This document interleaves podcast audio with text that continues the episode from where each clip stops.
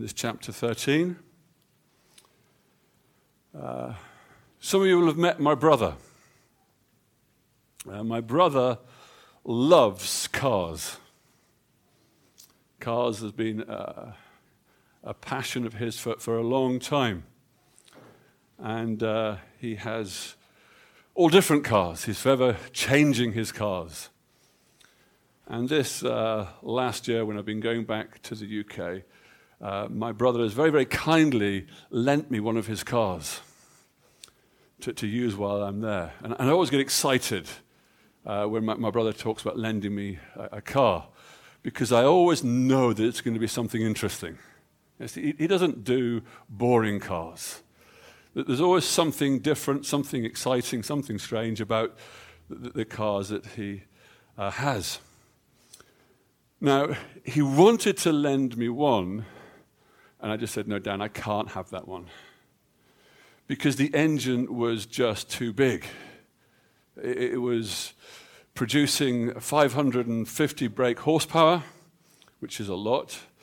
It goes 0 to 60 faster than pretty much any car you would see in Cyprus. Uh, it had a Lamborghini engine in it, but it was an Audi. Uh, and it does 12 miles to the gallon. Uh, and if you're using liters and things, it's just very, very expensive. So I said, No, Dan, no.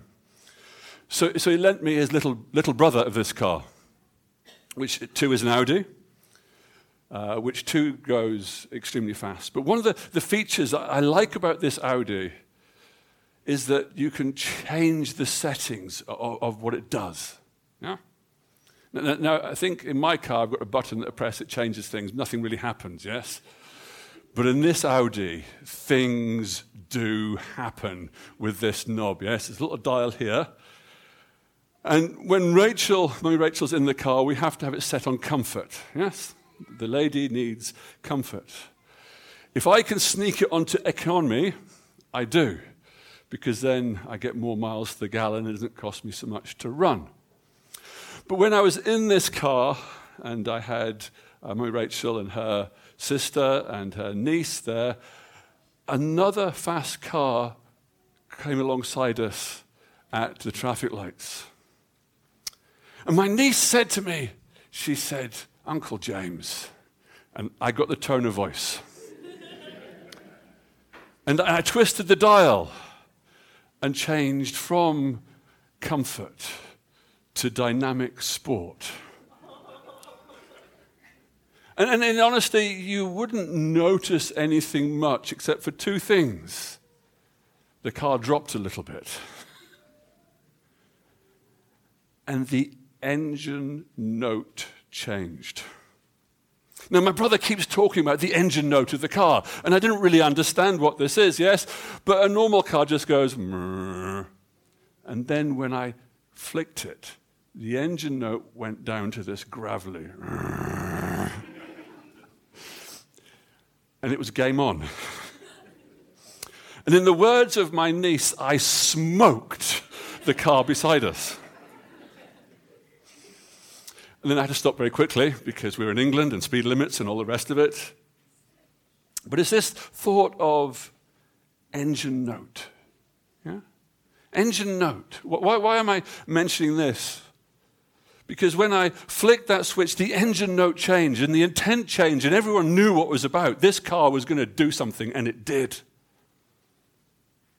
I'm coming to this passage of scripture now. And I need a voice note. I, need a, a, a note that, that's particular to this passage. Because I'm going to be saying things this morning that are sensitive and I'm going to be saying things from this passage that I think might be hard for us to get our minds around or comprehend. And there may be things that we don't even like. And, and my voice and how I say this, I realize, is going to be important. I don't want to come across in, in, a, in a vindictive way. I don't want to come across in a way that you think that I know it all. You don't, I don't want to come across in a way that is judgmental. What I long for this morning is that that engine note, that, that, that, that sound that you hear, is something of love. The bookends of this passage is love never ends, but the greatest of these is love. And so, no matter how you take what God's word is saying to us this morning, please, please take this. I'm desiring to bring this word to us all this morning in love. Because love never ends. And the greatest these of love. Last week we saw from this passage, we're looking particularly at those verses in, in, in chapter 13, from verse 8 to the end. And, and we saw that the gifts are temporary from verse 8. We saw that the gifts are not everything from verse 9. We saw that the, the gifts, these spiritual gifts, will end. We saw that these extraordinary gifts, and that's what we're referring to here, are not a sign of maturity. From verse 11 and, and, and gifts. We don't know it all. There's so much more for us to know. The only one who knows everything is God the Father. And the gift of love is the greatest. And that's where we went last week. And although we didn't spend much time in that last point, we didn't look at verse 13 in any particular length at all, that we will be coming back to it. This week, I want us to take up the question are the partial. In verse 10, it talks about partial there, doesn't it? In verse 10, uh, it, it, it, says uh, there, but when the perfect comes, the partial will pass away. Are the partial spiritual gifts in verse 10 still relevant now? That, that's the question we'll be wrestling with as we go through God's Word this morning. And while we're in this passage of Scripture here, we will be going to lots of other passages of Scripture to see what is going on and what is happening. And, and I have endeavored to put them all up for you so you can follow them there, but you feel free to follow them in uh, the Bibles. And what I'm planning to do is to put the uh, PowerPoint notes up uh, on the uh, on the WhatsApp group so that you'll be able to check out all these verses uh, in your own leisure time uh, and you can go through it then as well. So, so the partial gift, the partial that's mentioned there in verse 10 in the immediate context is prophecy, tongues, and knowledge. That's what the earlier verse is talking about prophecies, tongues, and knowledge. But I think we can see in the wider context, and, and, this passage is here in the middle of 12 and 14, and, and, and we can see what has been said and see what's going on here. And, so we can quite easily see that in the context of, of, the, of the passage as a whole, is, as where this argument of Paul's is going, that these partial also include the list of gifts that are in 12. In chapter 12, in verses 8 and 10, it, there's a list of uh, spiritual gifts that have been given to the church there in explanation of the fact that Paul does not want the Corinthian church to be uninformed. God doesn't want us to be uninformed. And so, as the passage says in 1 Corinthians 12 8, for to one is given through the Spirit the utterances of wisdom, and another utterances of knowledge according to the same Spirit, to another faith by the same Spirit, to another gifts of healing uh, by one Spirit, to another working of miracles, to another prophecy, to another abilities to distinguish between the spirits, to another various kinds of tongues, to another the interpretation of tongues. And as we were in that passage, we saw that these gifts are extraordinary. They're not everyday. They're not normal things. They are extraordinary things. They are either revelatory, which means God speaking directly to the church, or they are supernatural. They, they are miracles. They are unusual things. They're not the, the normal things that happen. And we can see these happening in God's Word, and we will come to them in a moment. But also, we see in, in chapter 12 that, of, of, Corinthians that these spiritual gifts, all spiritual gifts, but these ones as well as they encompass, because this is not the definitive list. There are other lists in God's Word and in different parts of God's Word, in Romans, Ephesians, elsewhere, which talk of other gifts. But all these gifts, all spiritual gifts, are co- for the common good. They're for the building up of the church. And when we go into chapter 14, we will see that back then the, that these gifts were for the building up of the church. And so we look through the book of Acts. And in the book of the Acts of the Apostles, there is a record of these extraordinary gifts. There's, there's a record of, of what's happening. And when we see these extraordinary gifts, when we see these, what are sometimes called signs and wonders in action, we always, always see the church being built up. Throughout the book of Acts, the miraculous gifts, the supernatural happenings, the, the amazing things, the signs and wonders that were going up were always in regard to the building up of the church. They weren't building up a person, they weren't building up a ministry, they were building up God's church. And we also see there's a direct connection between the signs and the wonders and the extraordinary gifts to the apostles.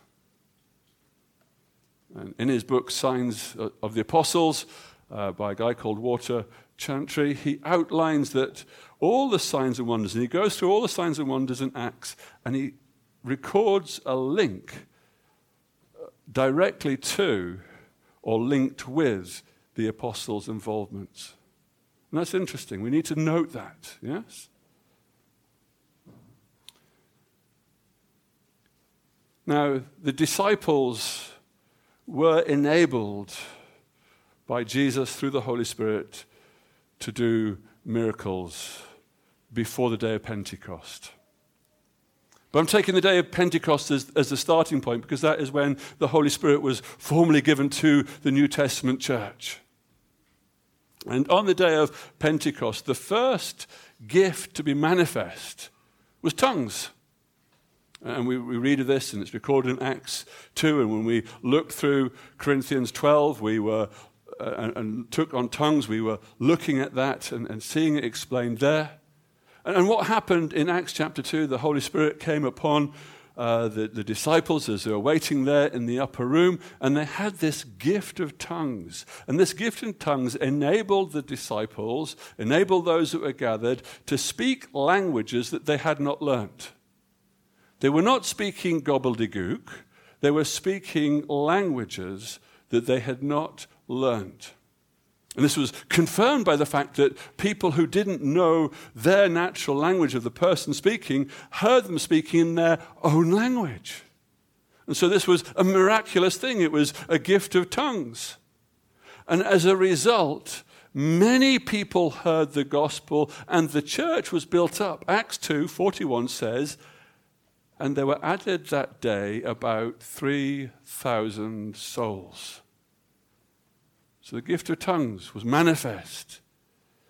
The disciples and those gathered in the upper room through the Holy Spirit had the ability to speak in languages that they hadn't learned. And the result of that was the church being built. The result of that was the gospel being proclaimed. The result of that wasn't a gobbledygook noise, it was something tangible and real seen in the outworking of the power of God through the Holy Spirit, not only that the people heard the gospel, but they were changed by the gospel. And what a day must that have been! 3,000 souls, 3,000 people saved and brought into the kingdom of God. The next recorded instance is in Acts 10.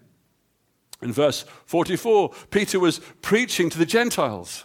Now, the previous time, it was predominantly to the Jews. It tells us that in Acts 5, verse 5. And this time, Peter, through God's sovereignty, through his providence, through his divine intervention through the Holy Spirit, has taken Peter to a different situation. He's with Gentiles, and he was preaching. And that's when the Holy Spirit came to those Gentiles for the first time. And in 46 of this chapter 10, these Gentiles upon whom the Holy Spirit came, it tells of them, it says, for they were hearing them speaking in tongues and extolling God. How did they know that the Holy Spirit had came to the Gentiles on that occasion? It was because they heard them speaking in tongues and extolling God. How do they know they're extolling God? Because these tongues were not gobbledygook. These tongues were a language, and somebody somewhere understood this language and they knew that these people were extolling God. And so, what had happened in this situation was these brothers and sisters upon whom the Holy Spirit came, they were speaking in languages that they hadn't learned. And they were extolling and worshipping God. The church is being built up. And the last reference to tongues is in Acts 19. And again, there was a small group, and it was in Ephesus, and they, they had come to faith, and they hadn't received the Holy Spirit, and they hadn't even known about the Holy Spirit, and they were taught properly. And when the Holy Spirit came, and the Holy Spirit came when the Apostle Paul laid hands on him, and these brothers spoke in tongues and prophesied. There's about 12 of them, as the passage says. And that's it for the book of Acts.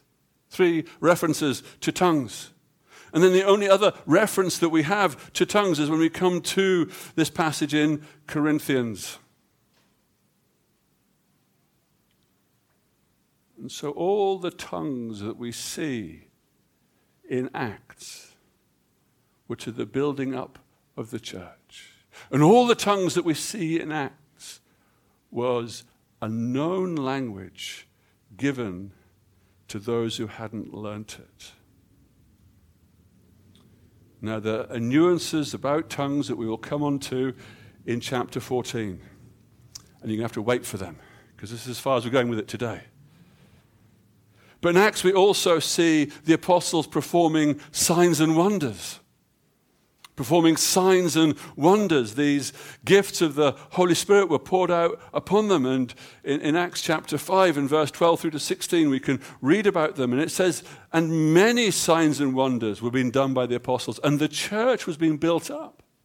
Verse 14, and more than ever believers were added to the Lord, multitudes of both men and women. Now I'm thinking here, yeah? The first time when the tongues happened, there was 3,000. And it says, and more than ever. Does that mean there was more than 3,000? We, we don't know the figures, do we? But what we do know, that through these signs and wonders, the church was being built up. The church was growing. They were being added to the Lord in Acts chapter 8, and this was the reading we had earlier. Philip is preaching. He's preaching. He's declaring God's word. And as he is doing this, he's also involved in doing some signs and wonders. And people are coming to faith. And then it's, it's seen this as incredible. What's going on here? And the apostles spoke about this in Jerusalem, and they sent Peter and John. And when Peter and John arrived there, they laid hands on them and they received the Holy Spirit. And, and this was an incredible thing that was going on. And amongst these, there was a man called Simon, and Simon was a magician, and Simon was a godless man. And Simon came to faith. He came to faith, and he came to realize something. And, and, and then he saw uh, what he saw in his mind a, a transaction going on. That the Spirit w- was given to these other people through the laying on of hands. And he says, I want some of this. He wanted to be in the action. And so he offered money in verse 19. And he said, Give me the power also, so that anyone in whom I lay my hands may receive the Holy Spirit. And, and, and we don't read of Philip and Peter and John having a little discussion. Okay, how many denarii can we get from this? This is going to be a bit of a moneymaker for us. We can, we can, we can build the church here with some financial revenue from, from Simon. Let, let, let's, it's, it's going to be worth a lot. No, there was none of that. And he was really severely told off. You see, God is not transactional. And we see it vividly here. He is not for sale. And, and, and, tragically, we see somehow now that the, the reverse of this happening. People who are alleging to have spiritual gifts and they are selling their services.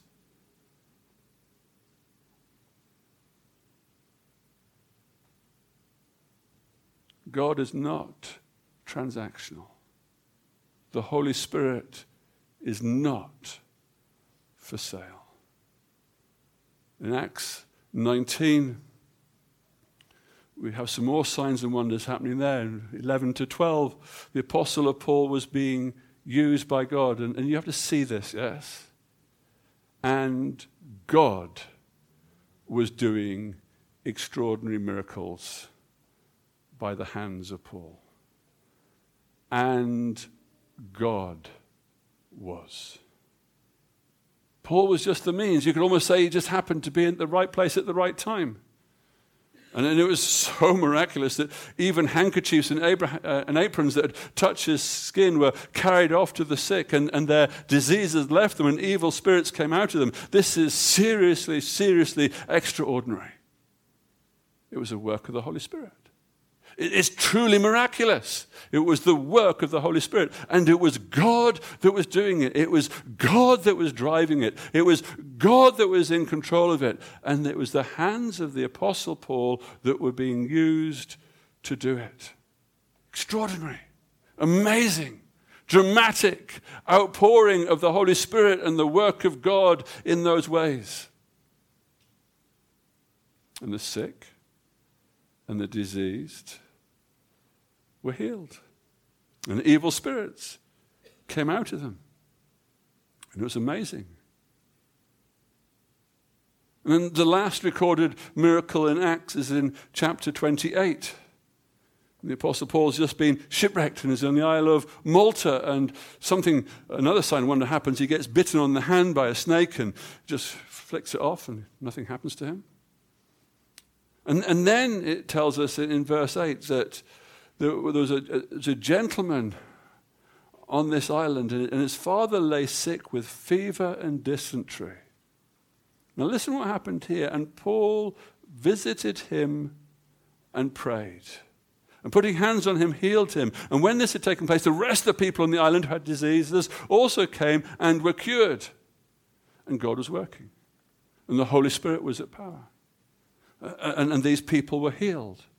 And God was demonstrating his power. And that's the last recorded miracle in Acts. And I want to say that times were changing. You see, times were changing, and we see these times changing, and it's subtle. This is why we need to know the whole of God's word. And this is why we shouldn't make a doctrine out of a verse. Now, when we see God as love, that is a doctrine, for sure. But the rest of God's word underlines that and emphasizes it and holds it together. And, and we need to see the whole of, of God's word in its completion. And so we could look at Acts, we could see these amazing miracles, and we could say, This is what the church is all about. This is what we should be doing. We need apostles. We need people to do these mighty signs and wonders because this means the church will grow. And, and you could come to that conclusion. But as we go through God's word, we see something different. We see something going on. You see, decades later, the Apostle Paul is giving medical advice to his right hand man Timothy. Yeah? 1 Timothy 5:23. This is a very contentious verse. Not because of what happens, but because of the fact that alcohol is mentioned. No longer drink only water, but use a little wine for the stake of your stomach and your frequent ailments. Timothy, a mighty man of God, and he's resorting to taking a little bit of wine for his stomach's sake and his frequent ailments. All these miracles And Paul says, Look, take a little wine. Or to bring it up to date, he has a headache. Timothy, take some paracetamol. Why doesn't he send Timothy off to, to, to the person with the gift of healings? Why didn't he just get his handkerchief out and rub it and say, Quick, quick, get that to Timothy so he can be healed? Because times are changing. A little later, Paul is in his prison cell and he's coming to the end of his life. I mean, why should Paul be caught in prison? Surely he should just pray and walk out in faith.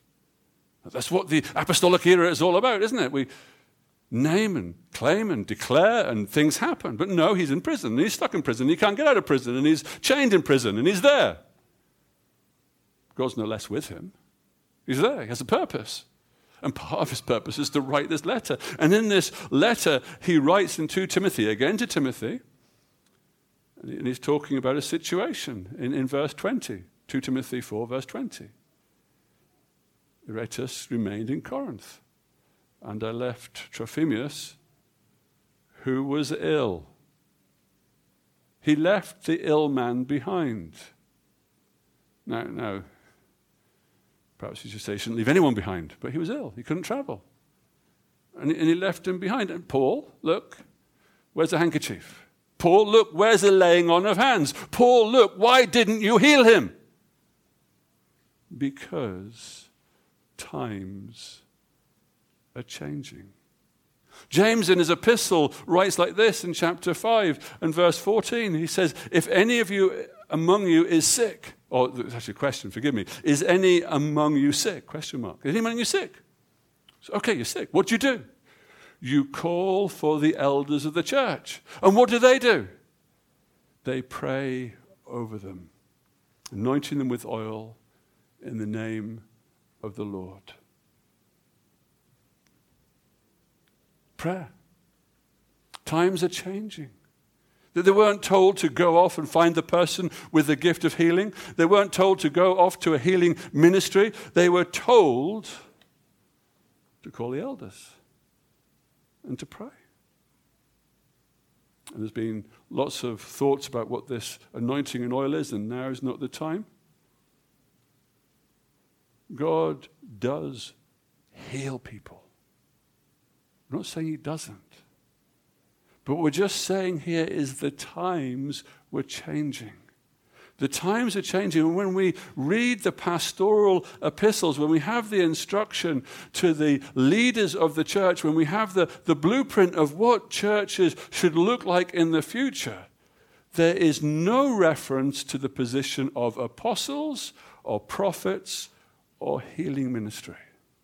There is no instruction about signs and wonders.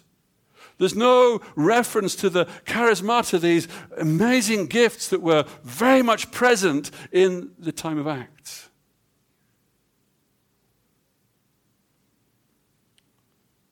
And so it would seem that over the life of the early church, as recorded in the New Testament, the charismata, these extraordinary gifts, these signs and wonders, petered out. There was an intensity of them. Now, of course, in Matthew, Mark, and Luke, and John, there was an intensity of this when Jesus Christ was here. And then in the early, early church, there was an intensity of it.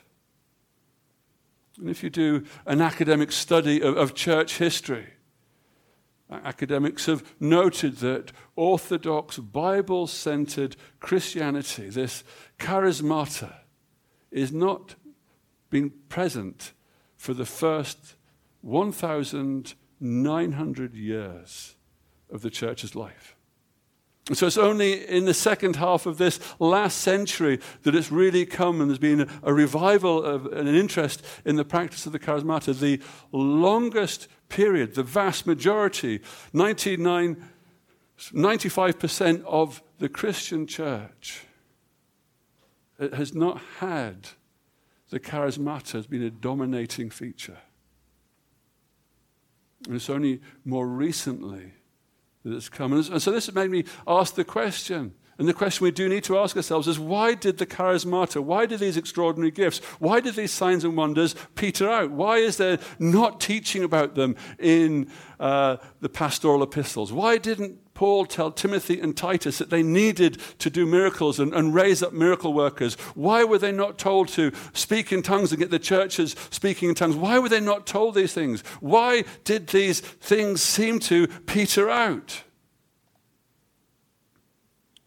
And in 2 Corinthians chapter 12, 12, Paul explains what the signs and the wonders were all about. You see, the true, the, the sign of a true apostle, the sign of a true apostle were performed among you with utmost patience, with signs and wonders and mighty works. The signs and the wonders given by the power of the Holy Spirit to the apostles was a sign that these men were true apostles. These men could be trusted. These men were bringing God's word to bear. And so when this man spoke, he spoke with an authority that was from God, and God showed his authority by allowing and enabling those men to do remarkable things. The Lord used these gifts. The Lord used the charismata to authenticate, to authenticate the authority of the apostles. And this was vitally, vitally, vitally important. Because what do, are we to do now when we come across situations and things we don't understand? We go to God's Word. And we check it against God's word, and God's word is the absolute authority. But at that moment in time, they didn't have the New Testament. They only had the Old Testament, and the Old Testament was limited to scrolls and people's memory. It wasn't readily available like we are blessed with it now. And so, God, as He was bringing His church into existence, He wanted people to follow the right people. And so, He empowered the right people with these gifts and signs and wonders so that the church would know ah, this person is genuine. This person can be trusted. That this person is working in the power of the Spirit. And the writer to the Hebrews gives a similar, similar explanation to this in Hebrews chapter 2 and verse 3. He starts it with, How shall we neglect such a great salvation? We, we could do well just to stop there for a moment and ask the question Are you this morning neglecting the great salvation? You see, there's many people here who know the Lord Jesus Christ as their Savior. And they've been made right with God because they've not neglected it. They've not neglected the fact that they have sinned and fallen short of the glory of God. They've not neglected the fact that there's nothing they can do to earn their salvation. And they've called upon the name of the Lord. And they've been forgiven because Christ paid the price for their sins on the cross. And you can't escape if you neglect it. And, and, and the, the, the writer of the Hebrews was emphasizing this, this great salvation, and he said it was first declared by the Lord. This is by Jesus. And it was attested to us, it was proclaimed to us, it was shared to us by those who heard. Who were those that heard? Matthew, Mark, Luke, John, the apostles the disciples, they heard what Jesus said and they brought that message to the rest of the church. And it said, they attested to us by those who heard, while God also bore witness by signs and wonders and various miracles and gifts of the Holy Spirit distributed according to his will. This is what was happening there in the early part of Acts. The apostles were bringing the way of salvation. They were teaching people the gospel. They were being used to build up the church. And alongside this, what God was doing to underline and to show that their teaching was true, He enabled them to have signs and wonders and various miracles and gifts. And it was the Holy Spirit that distributed it, not them. They had no control of it. The Holy Spirit did this through them. And that was the role of the apostles. The role of the apostles was to attest, was to declare what the Christ had brought to this world. Their, their, role was to be ambassadors. Their role was to be mouthpieces. Their role was to speak God's word to the early church the apostles were commissioned and sent by Jesus. They had a special function, and that was to establish the foundation, the foundation of the church on the cornerstone of the Lord Jesus Christ. In Ephesians 2, and we've been here before, Ephesians 2, verse 20, tells us that the church is built on the foundation of the apostles and the prophets. Christ Jesus himself being the cornerstone. Christ Jesus is the chief cornerstone. The apostles and the prophets were instrumental in the building of the foundation. And in the building of the foundation, they were given these unique, special gifts. And they brought God's word to the people. A unique part of, of the spiritual gift of being an apostle was the fact that they spoke on behalf of God.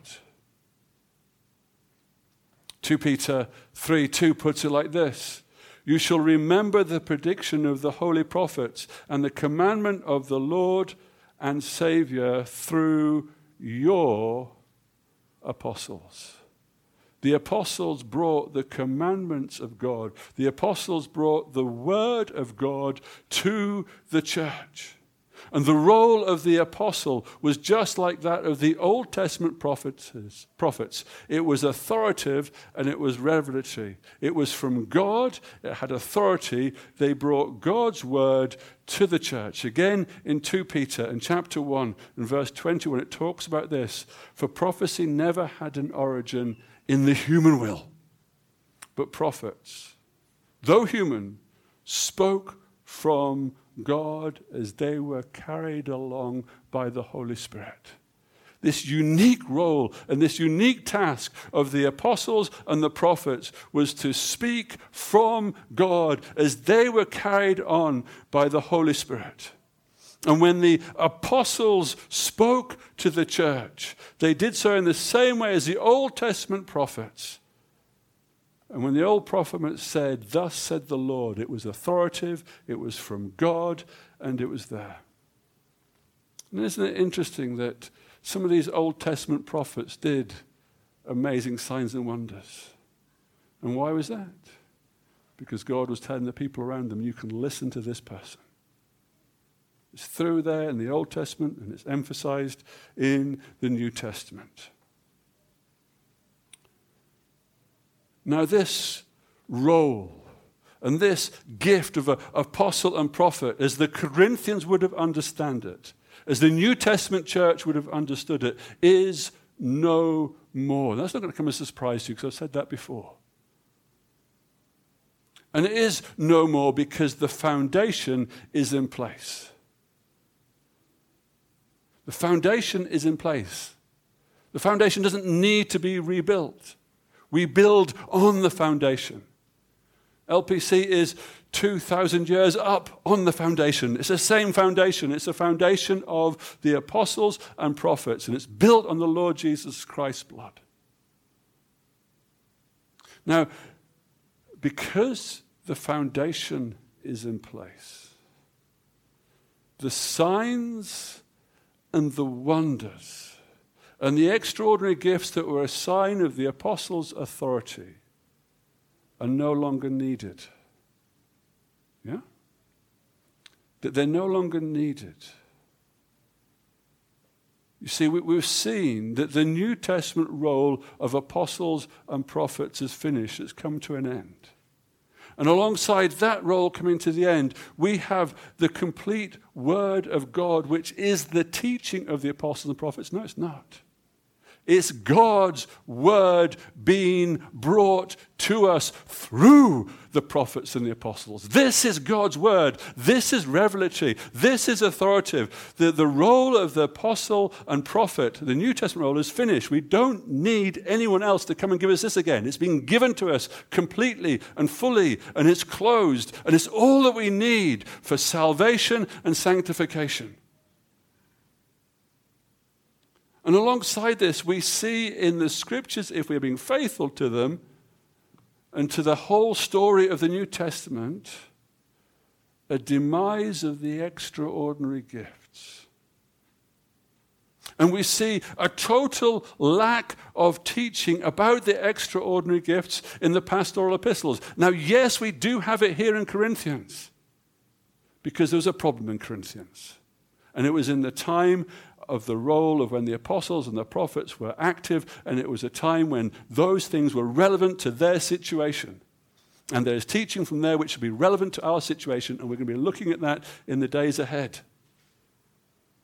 But when you look through God's Word and you see the canon of Scripture and you see the New Testament as it plays out, and as we look into the, the, the, the, parts of God's Word that is for the church and how the church should be built up and how the church should operate and how it should be about in the pastoral epistles, there is no teaching whatsoever about the extraordinary.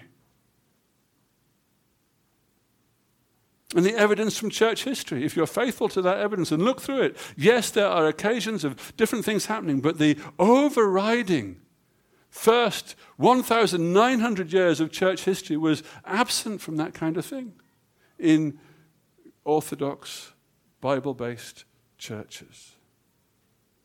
And then nowadays, as we look around, we see horrendous spiritual and financial abuse that flourishes when leaders see themselves as authoritative, when they take on too much authority, when they liken themselves to apostles and prophets, so often, tragically, in those places, there is horrendous spiritual abuse. And some of you here have suffered from that.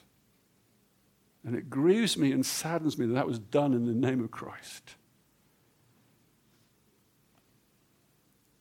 And, and you see so called men of God flying around the world in their own personal fleet of jets, and you see the financial abuse that's happening when their congregation is learning, earning less than $10 a week. You know this. You've seen this.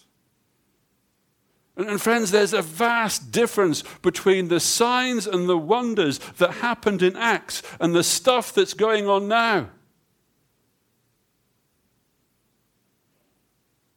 And, friends, it's these facts, it's God's word that's led me to this position that I'm sharing with you this morning. And that is the extraordinary gifts have ceased to be normative. I want you to continue listening. I want you to listen carefully.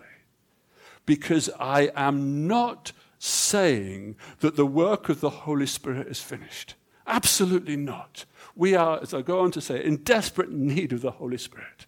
In the right context, in the right way. What I am just saying is these extraordinary gifts have ceased to be normative. I'm not saying they will never, ever happen. It's just not the normal thing that the church needs because we have God's word. It's complete. We don't have apostles and prophets who needed that. I speak to you in authority not because of who I am or what I can do. I speak to you in authority because I'm speaking from God's word. And I always say to you, friends, don't I? If it's not in God's word, don't listen to it. And challenge me and say, where did you get that from God's word? It's God's word that we need. And I'm not saying that God does not work the supernatural now. God does. He's in absolute control. But he doesn't normally do it through extraordinary gifts. He does it in his own way, in his own time, in his own place. You don't buy the Holy Spirit. You don't command the Holy Spirit what to do. You can't write a leaflet and say, the Holy Spirit is coming to be poured out upon us at this date. Who are we to tell God what to do? But I do say, and I want you to hear this, that God does work in the supernatural. I'm not saying that God doesn't heal, He does heal. He, this week, Anja's father, a miracle happened in the sense that they were told that the tumor could not be removed. And the tumor is removed. And the scan shows the tumor has been removed. And the prayers of God's people have been answered. And miracles happen. And God does heal people. And we praise Him for it. But we don't go around demanding God to heal people. We beseech Him in prayer because that's what He's told us to do. We don't go around getting some man of God's handkerchief to wipe on Anja's father's head. No, we pray for him because that is what God has told us to do. I'm not saying God doesn't use providential means and feelings to guide us. He does. I'm not saying that God doesn't give people impressions of what may happen or a situation that may happen. He does. But that's not prophecy. That's not a spiritual gift. That's God working through us in the everyday means of life. And I'm not saying that God doesn't lay scriptures on our heart for ourselves and others. How many times have I been blessed when a brother or sister has come to me and said, I, I want to share this with you? And that was God working. Amen and hallelujah. But that's not a special gift, that is God working. I am just saying that along with the elders of LPC, we, we believe and teach that the extraordinary gifts that were connected to the apostolic ministry have ceased to be normative. And so we say, well, what about verse 10 of Corinthians 13? Verse 10 says, But when the perfect comes, the partial will pass away. And, and, and the perfect coming is the Lord Jesus Christ's return. It can't be anything else, and that's how the passage opens up. And then some would argue this contradicts our position, and I would say, I've not used this verse to come to this position. And this verse does not oppose the position because there are many prophecies that we are still waiting for for completion. Christ hasn't come yet, and that's been promised. That's a prophecy, and we're waiting on it. And you see, when Christ returns, all that will pass away. But what will continue, friends? Love will continue. So I've said what I'm not saying, and I just want to say something about what I am saying. This means that we as a church are not going to go around chasing and demanding the extraordinary spiritual gifts. We're not going to build programs around extraordinary spiritual gifts what we passionately believe from God's word that we are called to do as a church is exactly what the apostles were called to do then, and that is preach the word, to proclaim Christ and Christ crucified, to realize that there is a world out there that is dying without a savior and dying and going to an eternity of condemnation. And we know the good news. And what we are told to do is to love the Lord our God with all our heart. And we're told to love each other as brothers and sisters. And we're told to love our enemy. And we're told to love the lost out there. And so, as you've heard me say before, our call is to preach the word to teach the word, to read the word, to pray the word, to sing the word, because God's word is his word and it's been given to us, and you don't need anything else. And if you want to grow spiritually, don't tune into YouTube to see someone wailing a hanky and dancing on a screen. That's going to do nothing for you. But open God's word. Pray that the Holy Spirit will unleash His word into your heart and His life. And you know what? He will because He's promised. And His promises never, ever fail. We desperately need the Holy Spirit as our helper, and He is our helper, but not like a personal assistant that we tell what to do. He's our helper and our comforter because He knows what we need. We don't need new revelation. We need to get stuck into His Word. We desperately need the Holy Spirit to help us to pray and to read God's word. We must walk in the Spirit. And when we must desire and, and, cultivate those ordinary spiritual gifts that have been given to us, we must long to work, see the fruit of the Spirit abiding in our lives. And what is the first fruit of the Spirit? Love. And so, friend, no matter what you believe about spiritual gifts, whether you believe the position of the elders of this church or not, in some ways, I'm going to say it doesn't matter. Because what really matters is the bookends. The bookends are what matters. It's this love that matters. The church at Corinth was in an absolute mess because it was putting a wrong emphasis on the spiritual gifts. It was in a mess because the grace of love that had been given to them by the outpouring of the Holy Spirit at their conversion was not being practiced. They were rude, they were arrogant, they were conceited, they were puffed up, they were selfish, they did things their own way. And it was love where the problem was. They hadn't got love. And yes, they could do all these amazing things, spiritual gifted wise, but they hadn't love and there was nothing. And so we have to cut through all this noise and ask ourselves the question LPC how are we doing on the love front? And you, you here as a child of God.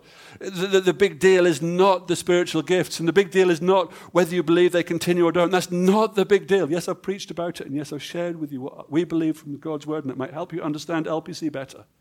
But what really matters for all of us is what are we doing on the love front? As we stand in front of the mirror of 1 Corinthians 13, as we look at the, the reflection, are we patient? Are we kind? Or do we envy and boast? Are we arrogant, irritable, resentful? Rejoice in wrongdoing? You see, love rejoices in the truth. Love bears all things, believes all things, hopes all things, endures all things. Love never ends. Friend, is your view and practice of spiritual gifts driven by love? That is a question. Is your view and practice of spiritual gifts driven by love? Or do you love? And I think I open bracket there and put, or do you discount? Ends of the spectrum? Do you love or discount spiritual gifts at the expense of love? That's what the Corinthians were doing. The Corinthians loved spiritual gifts at the expense of agape. And, and we possibly could discount spiritual gifts at the expense of agape. Or we may even love spiritual gifts at the expense of agape. So now, faith, hope, and love abide. These three. But the greatest of these is love. Pursue love. I just want to give you a, f- a few moments to ponder and pray and, think over what you've heard and ask the Holy Spirit to guide you. And then I'm going to close the meeting in prayer because that's where the time is, uh, has, has come to. So please have a few moments to prayerfully consider and ask the Lord to show you what He's teaching you this morning. Almighty God, as we come before you now, we ask that you would teach us what you'd have us to learn. Help us to faithfully hold on to your word. Oh Lord God, may each and every one of us here who knows you as our Heavenly Father, may we grow in faith and hope and love. We thank you that faith and hope and love abide, and, and, and love abides, and love is eternal, and it's because love is you, and your love is never ending, never beginning love for us. Oh Lord God, forgive us for when we've chased the wrong things, put the wrong emphasis on the wrong things. Forgive us for when we haven't been loving to one another as we should have been. Forgive us when we haven't loved our enemies as we should have done. Forgive us for when we haven't loved and cared about the lost. Forgive us when we put ourselves before each other and you. Heavenly Father, as we go through this series, we're learning that we just need so much more of your love in our lives and poured, pouring out of our lives. And so we earnestly seek and pray that you would help us to pursue love. And may your Holy Spirit continue to fill us with your love. And may the difference be marked. And, oh Lord God, as we may be leaving here this morning with differing opinions, oh Lord God, if that's the case, may we leave in love. And may that be the overriding mark of your children here that we love one another. And we do that because you first loved us. Heavenly Father, as we go our separate ways, we come to you as the God who is able to keep us from stumbling and the God who will present us blameless before your presence with great glory and joy. We come to you the only God, our Savior, through Jesus Christ the Lord. And we look to you to have the glory, the majesty, the dominion, and authority, both now and forevermore. Amen. Amen.